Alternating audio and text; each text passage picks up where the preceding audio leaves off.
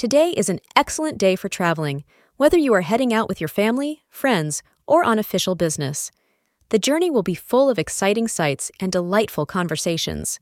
With the moon in Aries, get ready for some fun and adventure, dear Taurus. You will not encounter too many hurdles at this time, predicts Taurus Daily Horoscope. However, avoid beginning your journey, or any new venture for that matter, between 12 p.m. and 1 p.m. green will be your lucky color for the day. Make sure your physical desires don't get the better of you today and force you into a situation that you would regret later. Try to keep a handle on all your desires and impulses at this time, as it would not benefit you to be indulging in short term relationships that would not have any hope of lasting. Try to keep your head on straight today. Thank you for being part of today's horoscope forecast.